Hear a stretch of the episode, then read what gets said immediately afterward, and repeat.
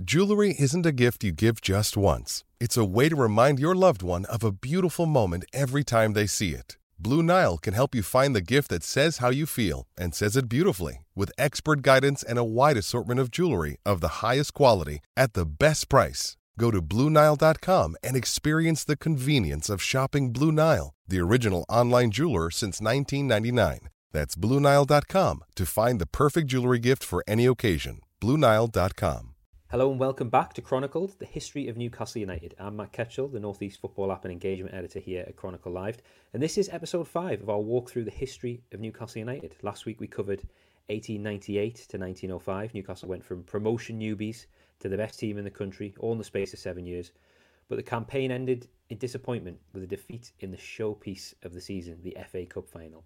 Today, for episode 5, we're covering 1905 to 1910, a five year period that, as you're about to discover, is the most successful spell, probably, in the club's history. To talk us through these glory years, I'm joined by Paul Joannou, Newcastle United's official club historian, the ultimate expert in Newcastle United history. The club have only won the league four times in their history, and in this episode, we get to talk about three of those victories.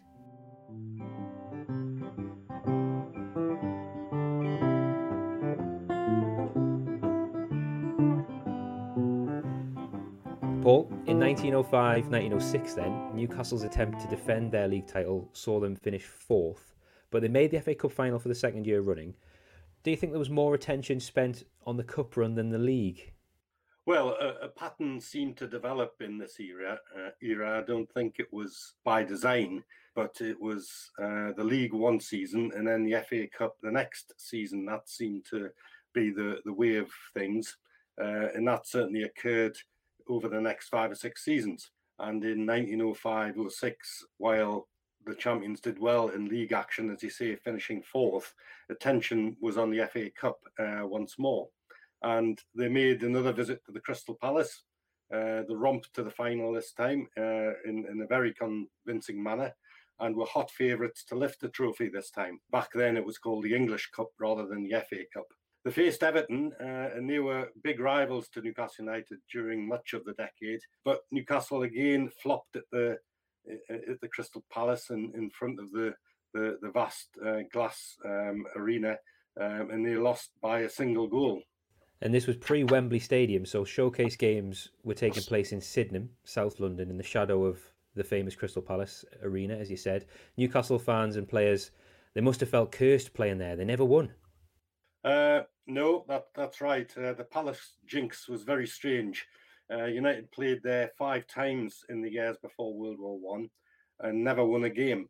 Uh, while he also faced uh, the the club Crystal Palace in the FA Cup uh, during 1908, and they lost one 0 at St James's Park, and that was a huge shock. But at, at the Palace arena, the, some said that the grass at Sydenham was far too long for their neat uh, possession style of football. Others said they were too nervous on the occasion, um, and it was it became very bizarre. It's worth explaining that this isn't Selhurst Park that we're talking about, where Crystal Palace play today. This was a stadium at Sydenham Hill in the same grounds as a giant glass and iron exhibition hall that originally stood in Hyde Park that housed the Great Exhibition of 1851. The structure was then taken down and rebuilt between 1852 and 54 at Sydenham Hill, which is now in the borough of Bromley, and it survived there until 1936. And 1905 is actually the year that Crystal Palace formed, and they actually did play there in their early years until the outbreak of World War One. But back to the northeast, Newcastle, they were making huge strides with their own facilities at St James's Park, weren't they, Paul? Well, yeah, in in, in the summer of 1905, um, St James's Park underwent a huge enlargement project uh, with money flowing into the United Bank the Victorian stand was demolished uh, and, much, and, a much larger main stand uh, erected to be known as the West Stand for decades to come. It also had a bird's eye press box uh, like the, the, the 1890s version uh, to be known as, uh, uh, and, and, that was equally as dramatic as the original one, but much higher. the other three sides of the ground were all enlarged, which with much bigger bank terracing uh, capacity was substantially increased from 30,000 to 60,000, although more came through the turnstiles. It was opened against Manchester City as the 1905 06 season started, and few clubs in the country could boast a, a, a larger arena, and uh, it was much heralded at the time. Amazing. So, one of the best teams in the country, and probably one of the best stadiums in the country as well at that time. After um, 1905 06 then a season that didn't bring any trophies. It was into this new campaign. What do you think the focus might have been? The league or the cup? Well in newcastle's way it was uh, it was back to the league. Um, uh, although as i said before um, it, it, it, certainly wasn't planned that way i'm, I'm sure of that. Uh, start of the season in quite a, a, dramatic way in so much that a new record crowd was uh, recorded at st james's park 56,876 were there on a on the opening day of the season against uh, neighbour Sunderland, and it was a pretty hot day, uh, recorded as 90 degree uh, heat. Um, United won 4-2 and after that, the Magpies were dominant all season in league action and secured the second championship trophy. Brilliant. 56,000 against Sunderland in 90 degree heat. I bet that was a, a lively one. We should mention the FA Cup campaign for this season as well. The Crystal Palace curse, you mentioned it earlier. It struck again. Yeah, Crystal Palace were then in the Southern League. Uh, they hadn't joined the Football League and, and only formed in 1905, so a pretty young club. It was in the FA Cup uh, first round, equivalent to the third round now. And Palace were had had a, a side full of northeasterners. They were they were managed by a northeasterner, um, and one or two uh, ex Newcastle reserve players were in the side. They won um, and caused all sorts of headlines. They won one 0 at Gallowgate, and uh, it was a, a, huge shock. Yeah, um, that's amazing. I didn't realise that was there was some exiled Geordies in the team either, which must have made it extra sore for the, the losing Newcastle team at the time. So uh, after dominating the league, uh, surely 1907-08 was the year that the club finally buried their FA Cup curse, was it? Well, you would think it, uh, it, it should have been. It was certainly back to the FA Cup for that season, 1907-08. They reached the final in resounding manner, scoring all of 18 goals in the process, including a 6-0 victory in the semi-final over Fulham, and that's still a record for that stage in the competition even today. They were even more hot favourites uh, this time as, as Newcastle faced second division Wolves.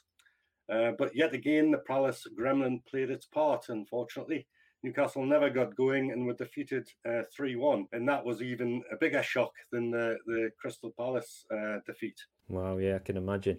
And something interesting happened to one of Newcastle's official photographers at the time on his way back from covering the 1908 Cup final. He would have been disappointed to see Newcastle lose, but a snapper called Gladstone Adams, who was born in Byker and had a studio on Station Road in Whitley Bay, he kind of invented the window wiper on a car, didn't he? Well, yes. Um, you know, many Newcastle supporters at that time got used to travelling to London, uh, usually by train. Uh, a few went down the North Sea by boat. Uh, there was a, a steamer uh, run from Newcastle to, to the Thames, and you know also by car. But that was a, a, pretty uh, rare occurrence. And uh, Gladstone Adams did that. He drove from Tyneside um, in in his car uh, all the way to London. And remember, there was no motorways and very few good trunk roads either. So it was quite a quite a trek to get to, to London. And he, uh, on his way back, uh, apparently, as the story goes, it was raining, snowing, and he had great difficulty, you know, seeing where he was going. So he uh, came up with an idea of a some sort of wind, windscreen wiper contraption, which he put together, and uh, that certainly helped him getting back to Tyneside. And, and two or three years later, he patented that design, but it was never manufactured. However, his original prototype is uh, can be seen in the Discovery Museum in Newcastle. Um, he was quite a character, Adams, uh, famous. He became a very well-known and famous uh, photographer and uh, publisher of postcards in the northeast, which are very much collected these days. And he was the club's official photographer in two spells, uh, from 1911 to 1929 and 1951 to around about 1960. Uh, he was one of three very well-known Tyneside photographers associated with the club. Brilliant excuse to go and visit the Discovery Museum in Newcastle and check out his prototype when time allows. So Newcastle were clearly one of the best teams in the country. That was reflected in the crowds at the newly improved St James's Park and in the players that were starting to arrive to play for Newcastle as well. Yeah, there were certainly oh, the, the big games at Gallowgate uh, now attracted excellent crowds, and the club became one of the richest in in the country. Um, they were very prosperous, and as a result, uh, more top players arrived on Tyneside. You know, the the purchase Scottish international Finlay Speedie, uh, and the record signing of George Wilson uh, from Everton, and he cost uh, sixteen hundred pounds. Uh, he was another Scottish international, and a, a, top quality winger who could uh, score and make goals. So they had Wilson on one side and Jackie Rutherford on the other, and they were quite a potent force. And you know, while both of them were Scots, it's got to be said back then in the 1900s, 1920s, 1930s, you know, Scottish footballers were were really top class. There was dozens and dozens of them in the English game. Mm. So let's talk about the third league championship win in the five year period that we're covering this week. 1908 1909 remains the most convincing league campaign in the history of the club, doesn't it? Yes, it was a, a monumental season for the club uh, for Newcastle. This was probably the season that they really reached the pinnacle of their Edwardian Edwardian masters um, supremacy. Uh, they were crowned league champions for the third time in five seasons and this time by a record haul uh, of points. Newcastle had a new centre forward that year too. Um, they went into the transfer market again and splashed out for the England leader Albert Shepherd, and he was a huge character. Uh, he replaced Bill Appleyard, who had, uh, uh, was getting on a, a, bit and you know was a huge success. Also to arrive was another England international forward, uh, an exiled Geordie called James Stewart, and he was a very talented uh, schemer. And, and the club now had a, a squad full of international players, uh, probably the strongest they've ever had in in over hundred years. So tell us a bit about Albert Shepherd. He was one of the great Newcastle centre forwards in a long line that was about to follow. Yes, well, he, as I say, was a, a huge uh, character. He was capped by England, signed from Bolton Wanderers. He was a very exciting centre forward, uh, famed for his dashes through the middle, ending in a rocket shot, uh, I suppose, a bit like Malcolm MacDonald uh, many years later. And, uh, you know, he, he, got into all sorts of uh, incidents. Uh, once he agreed with the club officials and the referee, for that matter, that if he scored a hat trick when he was playing away at Notts County, he could leave the field early to catch a train.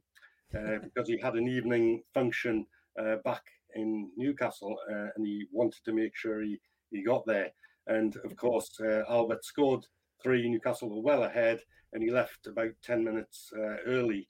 Uh, just simply walked off the pitch after just telling the ref and his players that he was away now. And he he uh, he was such a character. He scored an amazing 92 goals in only 123 appearances for the club uh, before injury wrecked his career.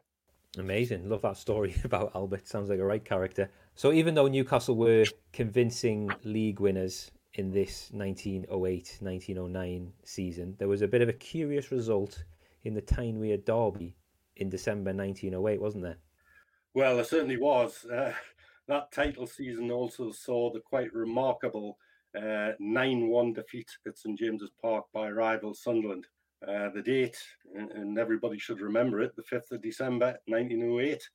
Um, Albert Shepherd had just been signed, and at that point in the season, uh, there was a bit of a player director um, squabble. You know, various star players had fallen out uh, over uh, an issue, and they were demoted from the first team, uh, and the directors picked several reserves.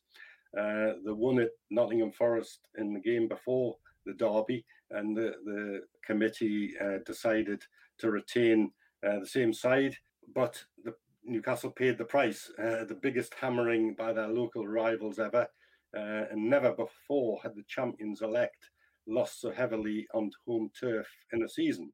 You know, it was only one-one at half time, uh, with Albert Shepherd striking a home debut penalty.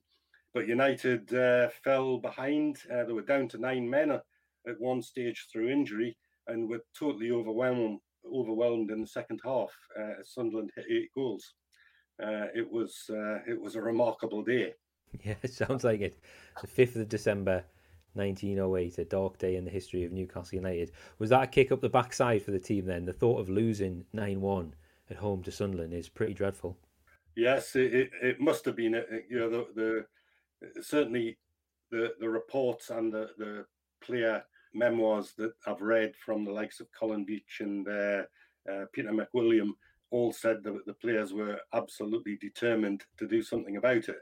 And uh, the club directors and players met and they patched up the differences. The big stars were back for the for the uh, following game, uh, and the defeat spurred United on.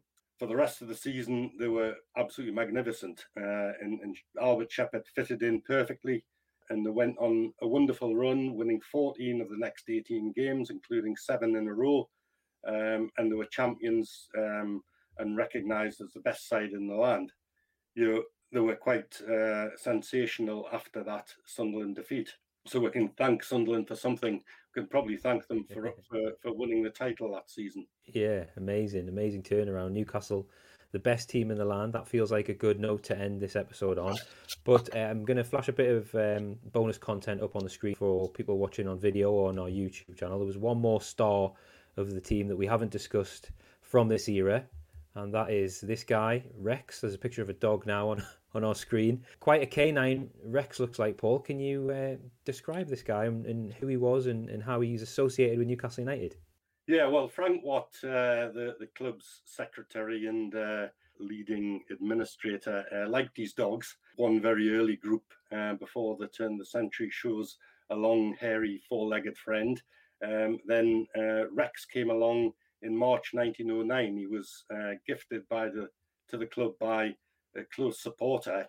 Rex was a large Great Dane, black and white, of course uh, and he became the club's ma- mascot and uh, very much liked by officials and all the players. Colin Veitch interestingly relates in, in his memoirs um, that Rex was on a regular basis tied up on the side of the pitch near the tunnel for, for home matches. Um, and once when United scored, uh, the crowd's roar startled the, uh, the dog. Uh, he broke free and ran all over the pitch, uh, barking like mad. Um, afterwards, unfortunately, uh, poor old Rex was banned from attending future games. Uh, no. But nevertheless, he, he was a, a, a, mascot, and he, he can be seen on team team photographs uh, from 1909 onwards, uh, and and very much liked by everyone at St James's Park. Brilliant! I'll post this picture of Rex on Chronicle Live's website. I wonder if this picture was taken after his ban because he looks a bit sad in the picture. And you say he's a Great Dane, and his legs are absolutely massive. He's lying down in the picture, but he does look like a big dog. And if he wanted to get on the pitch, it would take more than someone like Peter Withe to tackle him. he, uh, yeah. yeah, he, he certainly looks a, a, bit of a monster, that's for certain. yeah, for younger fans, Peter Withe once tackled a dog at St James's Park, so that wasn't the f- the first dog to, to get on the pitch at St James's Park. I think Rex can safely say he had that honour. So brilliant, great way to end the show, Paul. We've chronicled the history of Newcastle United up to 1909 now. They've won three league titles in five years, but as ever, it's never perfect. There's been three painful FA Cup final defeats, a semi-final loss, and a quite humiliating first round exit to some amateur opposition who uh, had some Geordies in the team. But next week, we're going oh to cover 1909 to 1910, where the club can't quite avenge the Crystal Palace curse completely, but they do get their hands on the English Cup, the FA Cup, for the first time, and Paul will explain all next week. In the meantime, listeners, please subscribe to the Everything is Black and White podcast via whichever podcast platform you use. Follow Chronicle Live's Newcastle United channels on social media. We're at Chronicle NUFC on Twitter, Facebook, and Instagram. And keep an eye out for new episodes of Chronicle, the history of Newcastle United, every week. If you have a question about Newcastle United, we have a good person here to answer. Email those questions to the EIBW podcast at reachplc.com. We'll pick some of the best for future shows and we'll put them to Paul and hopefully he can answer them. And lastly, stay up to date with everything black and white by subscribing to our daily Newcastle United newsletter. It's free. You get a morning news roundup, an evening news roundup, and breaking news as and when it happens, directly emailed to your inbox. The link I'll put that in the show notes. Hit that, scroll down to sport, Newcastle United updates, tick the box, and you'll be signed up for free. Thanks so much for listening to Chronicled, the history of Newcastle United, with me, Matt Ketchell, and Paul Joannou.